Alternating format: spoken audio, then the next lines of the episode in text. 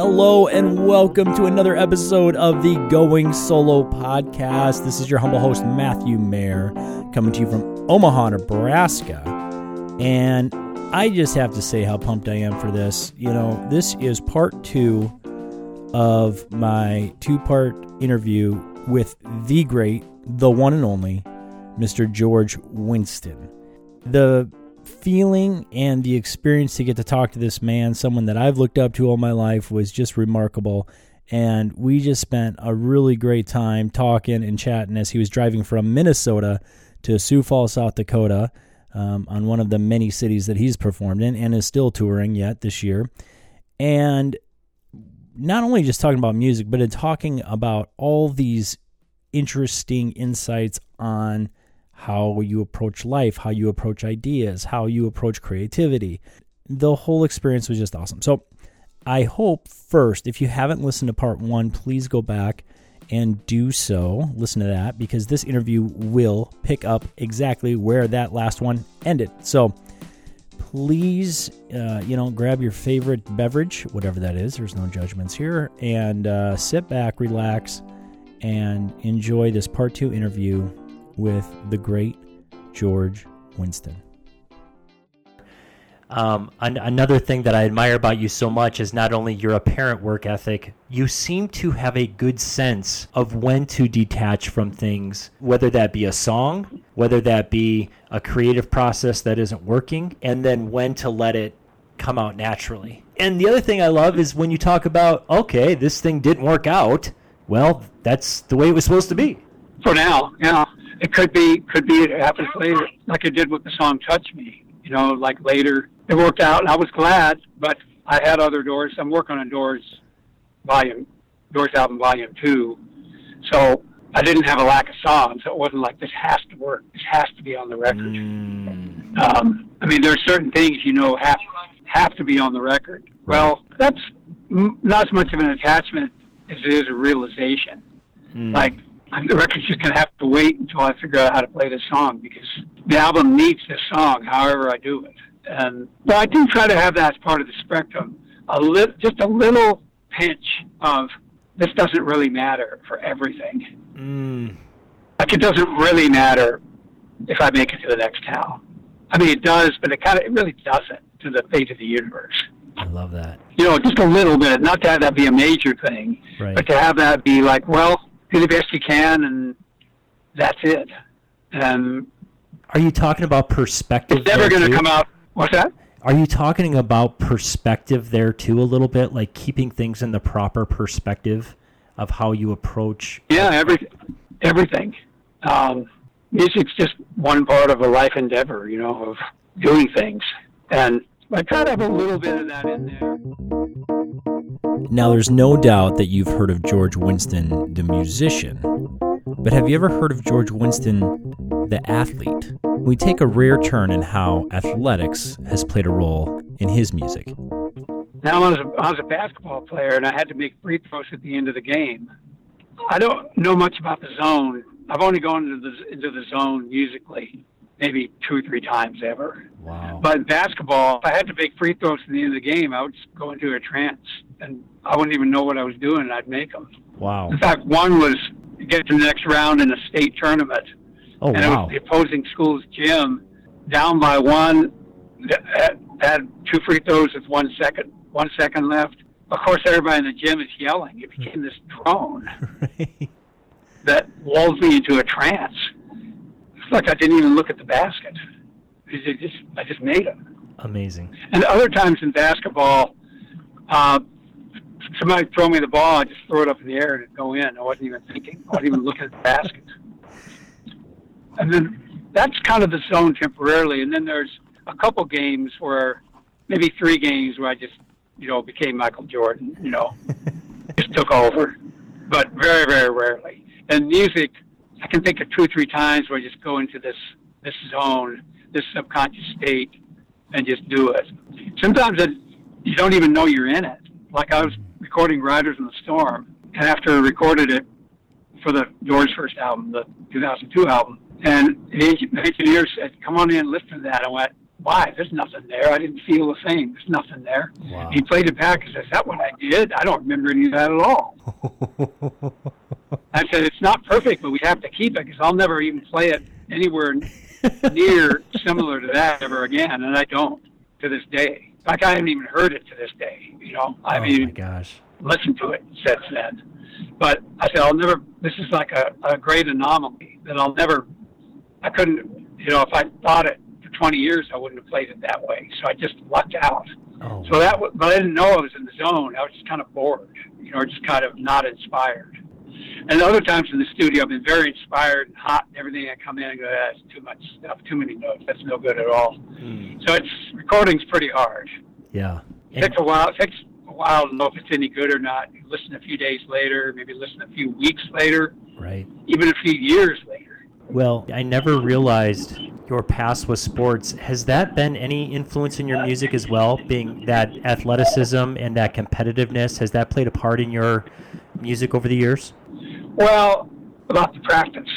Yeah. you know, you practice, you practice basketball, you practice free throws, practice jump shots, practice defensive moves. Well, music, say on the piano, there's different, you know, there's the stride bass, Right. and there's certain right hand licks.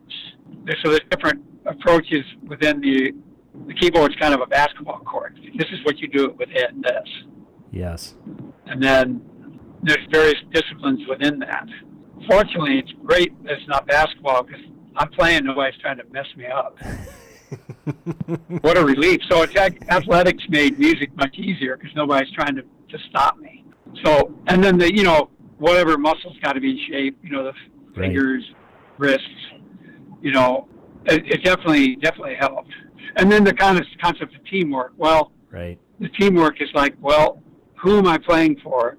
And what within the songs that I really actively play and want to play fits this particular audience I'm playing for?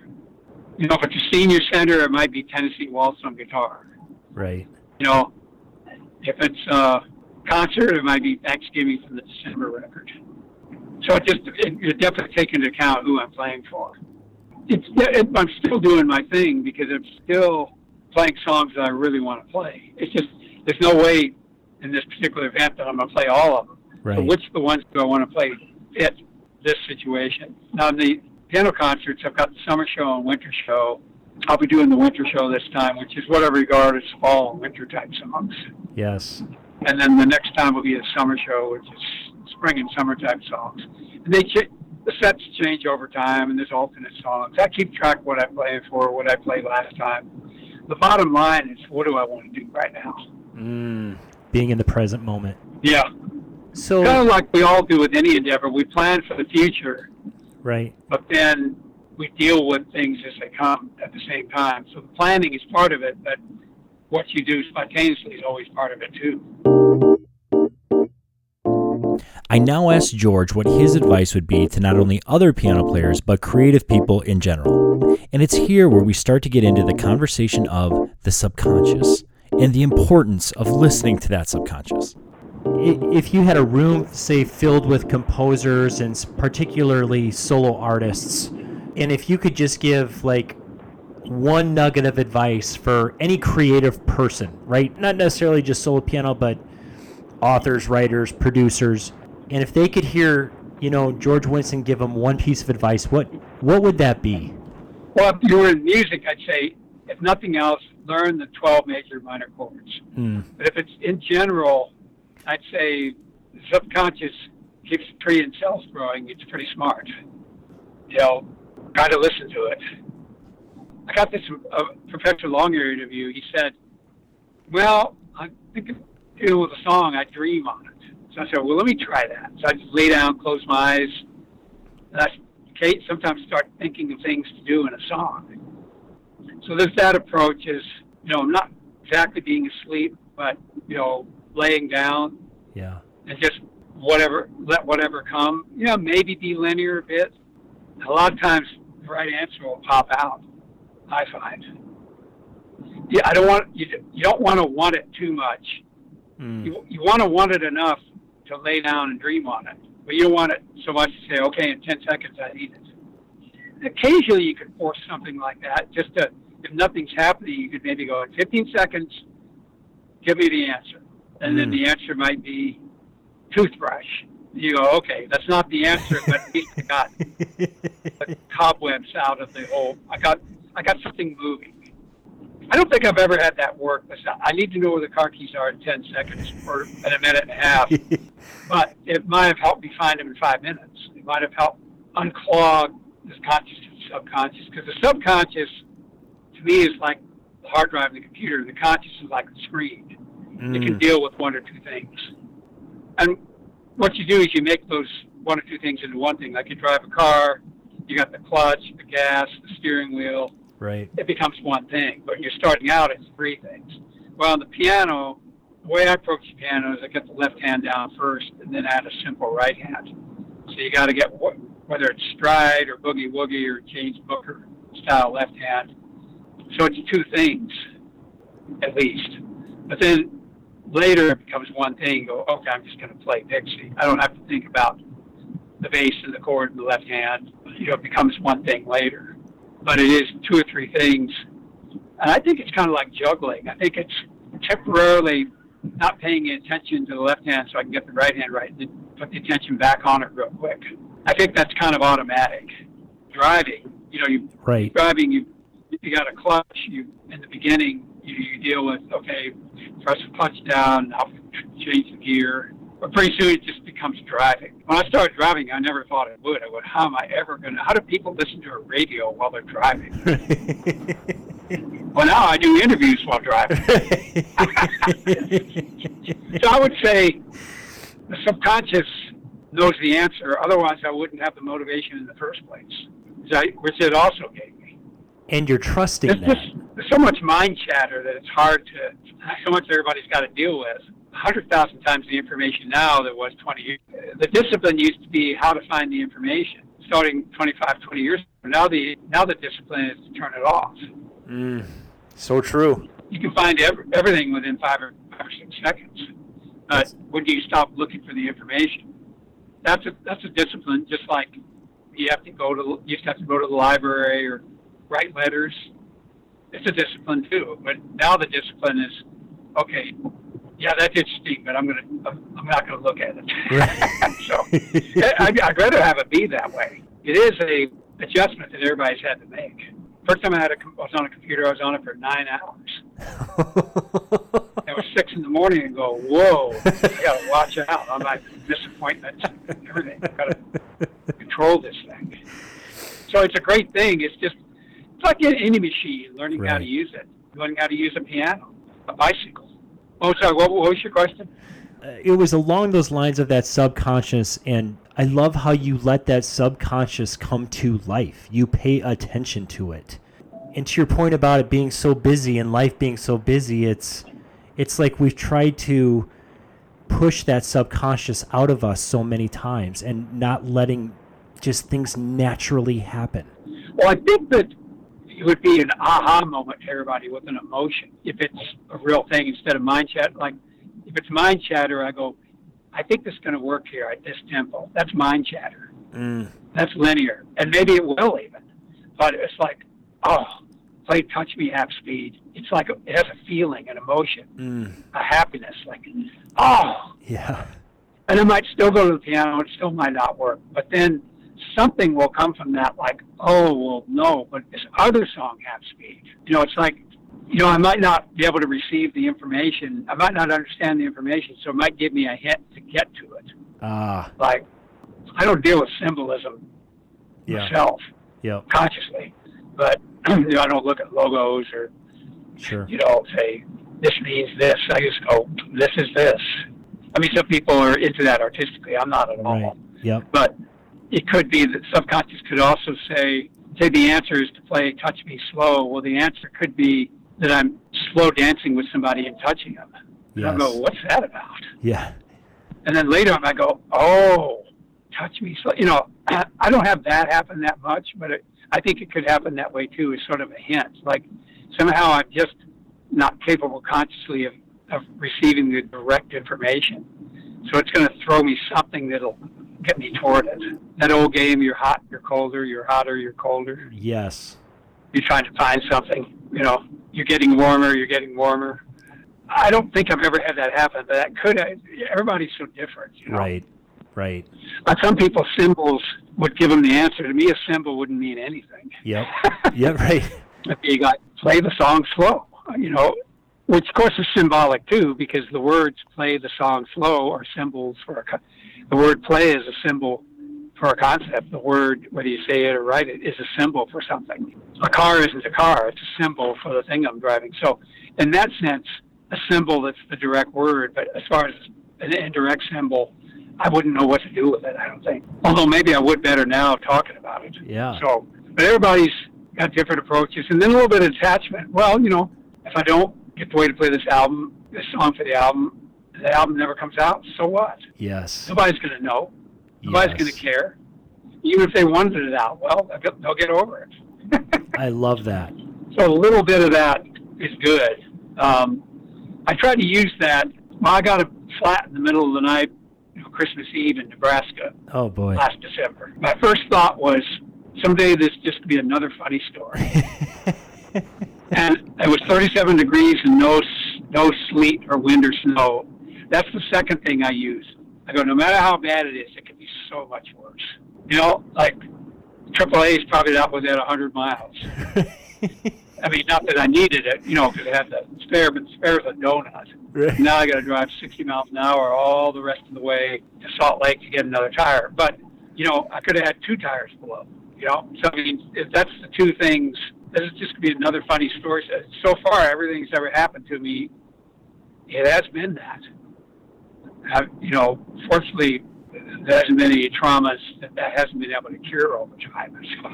so, um, but it, it always has been a funny story. Just whatever it is, it's like, and there's stuff to learn from it too. Um, like everybody, I've gotten car accidents or fender benders. I always learn from them how to not get into the next one, and to how to less lessen that probability later. Does Like somebody rear-ended me. Well, get, get when you're stopping, give space for the car in back of you to stop. You know, get you pull pull close to the car in front of you to give somebody in back of you room, Right. even though it's their fault.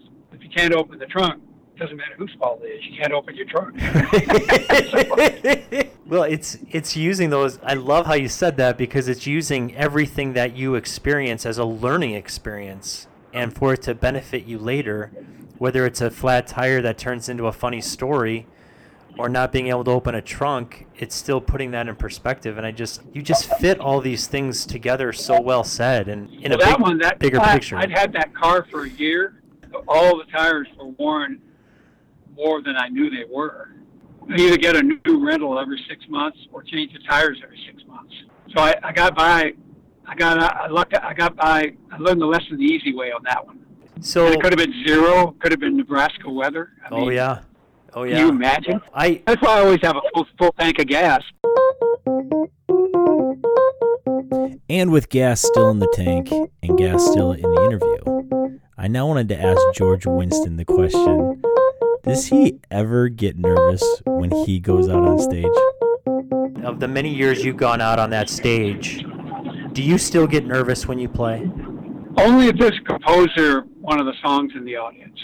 Oh. And I probably wouldn't anymore because two times I was nervous, it turned out they couldn't make it. So I was nervous for nothing. So a little bit of, just a tiny grain of, all right, here's how it really, just a tiny bit of, you know, detachment as usual, but a little, just a, the tiniest quart of arrogance. mm. All right, here's how it really goes. You composed it, but here's how it really goes. That's a technique I would use, even though I know I mean, I'm, I'm fooling myself, you know, but, you know, just try to interject that in, you know, like getting yourself up for a basketball, basketball game, you know. Right. Like, like if you're feeling apathetic, that's the worst. Oh, yeah. A little bit better is I want to kill, a little bit better is I want to kill my opponents. But I had the best games when I loved my opponents, just like you're playing Sandlot against your friends. Yes. Like a Sandlot game Yes. and you don't cheat, you don't cut corners, you know, if you foul them, they know it, you know, you give them the ball. When I love the opponents, that's when I absolutely had the best. Game. And then they make a shot, and I go, nice shot, instead of uh, you're never going to take that one again. That's when I had the best games. Oh, I love that. The next next best games when I hated my opponents, and the worst games when I was just apathetic about the whole thing. And then ap- apathy is detachment. And to me, apathy is just total imbalance. Something's blocking something. But you know, you, go out and go through the motions. Well, you care enough to not quit, and you went through the motions. But even if you quit, it's because well, I better get to the keyboard. I didn't quit, but uh, I started after the season was over, in senior senior year. I, And learning, the, one of the best. I never really thought about the act of learning until I was with a cat, and she chased this ball with a bell in it whenever I threw it. yeah. So one day I decided I'm going to throw it. The bathtub was full of water. I threw it in the tub, and she jumped in after it. And she pulled herself. She turned around in midair, pulled herself by her paws by the edge of the tub, and jumped out of the tub and only got her rear feet a little bit wet. So the next couple of days later, the tub was empty, but I threw the ball in. She ran up to the tub, you know, stood up, looked in, and then ran in after. I went, oh, that's learning. I get everything from cats. Everything's from cats. and you have a couple cats, correct? You've No, I'm not with any now. I'm not home much. I've, I've been close to 22 of them over the decades. wow. Is that where Dancing Cat Records Everything- came from? Yeah, I had a cat that stood up to get his head scratched. He's I, the logo. You have to have a logo. If I wouldn't have had a logo, I wouldn't have. But, you know, it's good to have it. So yeah. when cats da- dance, I get extremely excited like a little kid. and it seems like you carry that that kid part of you. So when I talked about getting nervous, what would have been your advice to me of how I was nervous before this interview and talking to somebody that I've looked up to all my life? Do it as soon as you can. It's like going to the dentist. The longer you wait, the worse it's going to be. right. And if, if you do something sooner, by the time you would have gone, you're done. so as soon as possible, something you don't want to do. If you don't do it, you're going to do it. You know you're going Right. to do it. If you don't do it now, you're going to do it later. You can't always do it now. The sooner the better. talking with you is something I've always wanted to do in my life, and so I was very nervous. You've made this. Uh, I wanted to say first, I wish I had a sustain pedal because I think um, you've been an influence on how I love that sustain pedal. Number one. Yeah, the way the piano rings out is one of the reasons I not just the one man band thing, but Right. the sustain I like better than organ or strings or anything. Mm. That sound, that sustain was the other reason I played the piano. and in addition to that, I wanted to let you know that I'm not wearing shoes. I'm just wearing socks on this interview. Um, I'm wearing shoes. If you have attended a George Winston concert in person, then you know exactly what I meant when I told him that I was not wearing shoes for the interview. But for those of you that haven't, let me quote George Winston's Wikipedia page. Quote, Winston dresses unassumingly for his shows, playing in stocking feet, stating that it quiets his hard beating pounding left foot. And for years, Winston would walk out on stage in just a flannel shirt and jeans. Some of the audience would think he was a technician coming to actually tune the piano, but no, that was George Winston. And as we hear from him later in the interview, this is all a part of his art. This is a part of his music. This is a part of who George is. The piano, um, particularly on the folk piano, the melodic style, uh, I came with came up with that in 1971 as a to complement the up tempo stuff, Fats Waller stuff. Mm, because I wanted the ballads as well. I noticed the sustain. I really like the sound of that sustain. Um, you know, over time, years you know, years later, um, there's just this one thing, you know. And I went, well, songs need these other sounds. So I found three other settings. I'm not a harpsichord. I've never played really played a harpsichord, but I think they've got settings, kind of a muted setting, a treble setting, or something. So I found three other settings in the piano. One is to mute the strings with one hand and play with the other. I love that. Mute the strings close to you. The other is you can pluck or tap on strings. That's another setting, and that third setting is way inside. Hold your hand lightly on the strings, way inside for harmonics, Mm. like guitarists do. yeah. Overuse, and I found those settings because I didn't do it linearly. I did it because the songs needed something. It Mm. needs something. I don't know. It's kind of like I think if you really need something, subconscious will find it. Like you've never not found water when you needed it ever. Right. You've never fallen down the stairs. The grocery bags always make it to the table. So it's kind of like if you if a song needs something and you want it, you'll find it. There's there's not a technique for you gotta want it. It's just kind of you either want it or you don't. I mean, I don't think there's a discipline for saying how do I how do I try to want things. Yes. you could say I want a discipline to help me want want want things. It means if I want something, it doesn't mean that it's good if I want something either. You know, Yeah, if I want to drive 100 miles an hour right now, Right. that doesn't mean it's safe. While playing the My harmonica. subconscious just won't let it happen. I, I wanted to ask you, um, as you go through all of these shows and through the years, what's what do you want that audience to take away from an experience with George Winston? well, whatever. It's just I leave that up to the individual Yeah. because each each individual has a completely different relationship with songs and music. I know when I go see something, I'm a student. I don't even clap. I'm taking notes. You know, people would think I'm the least appreciative appreciative people in the audience. I'm probably the most appreciative. Wow. So somebody could look at me and go, "He's not into it at all." I'm busy, you know, too busy to clap or to. And I never sit anybody near anybody I know. I, you know, I'm I'm busy studying here. So so I just each person really has their own process and pictures and tastes. And my thing is just to play the songs as well as I can. You know, just to have everything as good as it could be with what I got at the time. Yeah. There's nothing else. that present moment. I mean, there's no there's no show. I mean, that's all it is. Like some one place I played, there wasn't a stage, and they can't, they can't see you from the back. I go, there's nothing to see. There's no show. It's just the songs. The lights never change. Nothing ever changes. It's just the songs. And that's kind of an arena of limitations.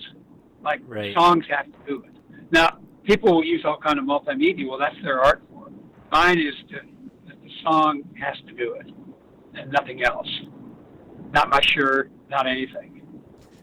But other people, the wardrobe will be part of the show. Well, Right. that's just legitimate. That's, that's the artistic frame set, setting. I tell people I'm just like Liberace. I know exactly what I want, and it's nothing. You know, he had different decorations and stuff. Oh yeah. I'm the same way. Um, my decoration is no decoration, but it's no, not one is not better than the other. It's just what are you, who are you? What are you trying to express?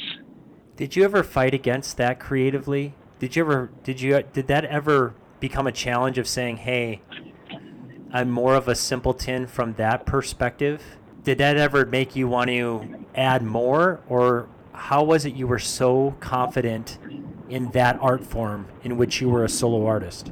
Well, it's not as much confidence as it is just that's what it is to me. Mm. Um, I remember I was playing organ in a band. Somebody, one time, one of the guys in the band, "Hey, could you stand up and shake back and forth?" And I go, uh, "No, busy playing the song."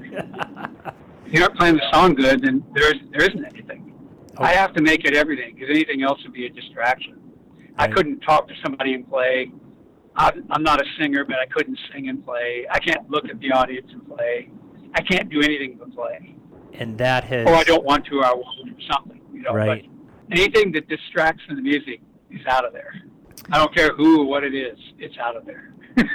I love that. Covering George's style of his music and getting rid of those distractions, and also talking about the very few times where he has been nervous, I take an opportunity to thank him for calming my nerves for this interview. no, I was really nervous the first time I, 2001, I called Ray Manzarek from the Doors. I hung up the phone a few times. I just went, what am I going to say to Ray Manzarek? yeah. And he just made it seem like I'd known him for 20 years. But if I actually, I, I, I dialed the last digit and I just hung up the phone out. And that, then there was that thing, if I don't do it now, I'm going to have to do it later. he had heard about the album. He wanted to talk to me. Well, let's just get it done. You know, Right. I let it go. The phone's ringing. It's ringing. I'm not going to hang up. He answers. I'm certainly not going to hang up. and when George Winston called me, I I wasn't gonna hang up either. I was gonna I I was gonna deal with it, and it's just been another dream come true of, of my lucky life as well. So I mean, if I'd met Fat James Booker, he died. He died before I met him. Before Yeah. I met him, but I would have. I would have passed out. right. I just said, I have no idea what to do here. Right. Um, yeah. Well, I, Professor Longhair, I just said, I have. Uh, there are no words. You know, I just. Unfortunately, I never saw or met either one of those. two. yeah. Fats Waller died way before I was born. Uh, I didn't. I didn't meet Vince Guaraldi a couple of times. Yeah. Back when I met him, I was playing intermission piano at a place. I As customary venues, when an intermission pianist, when the main act is taking a break, and I was playing intermission for Vince Guaraldi, that was nerve wracking. oh my Gosh. gosh. so I was talking to him about it. He said, "Well, that's how I started out. I was playing intermission piano at venues back in 1953." And at that time, did you ever think that you were going to be that much of an integral part of him and what you've done to help him carry his music legacy through the generations? I mean, it's just amazing. Well, I always loved his. I always loved his songs, his Peanuts pieces, jazz compositions, and every time there was a new Peanuts song, I'd take it with a cassette player for songs. So I just always knew I was going to play a lot of his songs. I just loved. I think I played about sixty of them over the years, Wow. Wow. over many, over many, over the years, something like that. I've got two volumes of his. I recorded two volumes of his songs, and the third one's done. It's come out in the future at some point. Yeah, I always knew I'd play his songs. Everybody remembers where they were when they heard Kennedy was shot, and they also remember they were where they were the first time they heard Linus and Lucy. Yeah, that's exactly right. And for me, I heard it the first time. It, I heard it. For, I in December '65. I wasn't playing yet. I was just a fan of animation, so I saw on the TV guide there's going to be a cartoon of the Peanuts characters. I, oh, I got to see that because I read the comics and the comic strip. And I was watching, and then when and Lucy came on, I just went insane over that piano. And I wasn't even a piano fan particularly yeah. not like organ, but I just said. So the next day, I went to the record store to look for organ records. It was like the weekend, and they were up on the wall, Charlie Brown Christmas. I went, "Wow, it's got to have that song." And then I went close. I got the record. Went, "Oh, this is the Cast Your Fate guy did this." And so that was the model for me for records in the future. Was that one, Charlie Brown Christmas, and the Doors' first album, both like one song with eleven parts. And how you described Linus and Lucy is how I describe Thanksgiving and what that song did for me. Huh, interesting. It's a beautiful transition. It takes me back to being a 12 year old kid starting to play the piano in eastern South Dakota. Your Thanksgiving is has taught me so much because not only can I still hear your influences even in a slower song, but you taught me to be patient with a song and let it become what it is. I started out, you know, in a small town and I started out in ragtime pieces and and learning how to use my left hand but I was always rushing. I was always rushing music. I was always rushing songs. And that is the singular song that I've always gone back to since I touched a piano. And uh, Well, you know what's interesting about I, I'll be playing it tomorrow night. I play it different. If songs don't change, they don't get played anymore I love uh, it. for me. But it was actually a four-minute improv. I had the chords, Wow. and then and after the record came out, I said, "Well, let me learn. The, let me learn what I did. Basically, kind of figure out, see what I did here." So it wasn't a complete improv. The chords were set, but none of the melody was.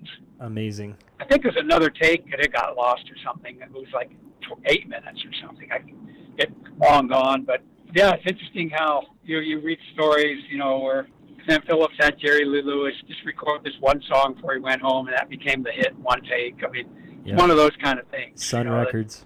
I remember recording it. You do. And I remember there were two takes, and I think something malfunctioned on the longer one, and I thought, let's do it again. And you know, the shorter one's better anyway.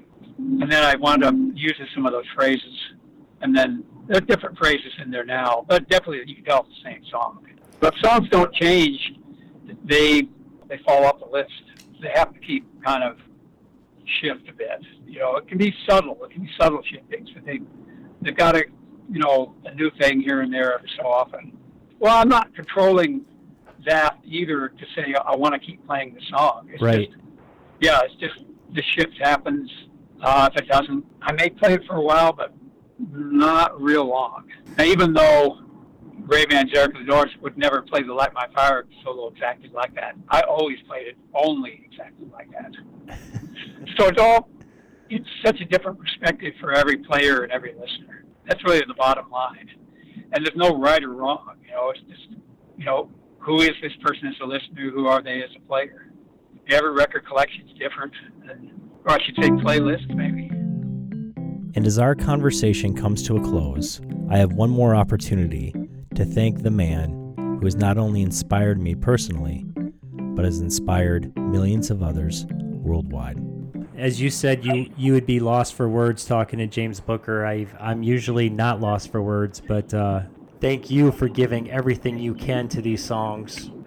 Thank you so much for what you've given, not only as a musician but as a human being. It's been uh, absolute true honor to talk to you today, George.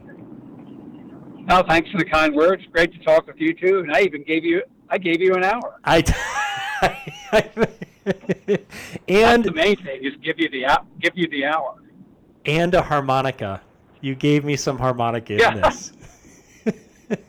so there, will be a harmonica piece at the show, a couple guitar pieces too. Perfect. Most likely come out into the by the stage, you know, tomorrow after the show. Oh. Say hi if, if you can hang around. Thanks again, George, and thanks to Thank Penn. you. Yeah, this was this was just so much fun. The next night, I find myself sitting in the second row of the Washington Pavilion, watching George Winston. And the myth is true. He did come out on stage with no shoes, just socks, a shirt, and jeans. He sat down and the genius that is George Winston gave his show. The show of a song, and nothing more. But there was nothing more to see, and there was nothing more to experience than the music of a man who has touched generations. But after spending almost two hours on the phone with George Winston, there's one thing I do know it's all about the music, and nothing more, and nothing less. One of the reasons I started to play solo piano music was because of George Winston, specifically his song Thanksgiving. And I don't think there's a better word that I can give to complete this interview and to close in saying, Thank you, George Winston.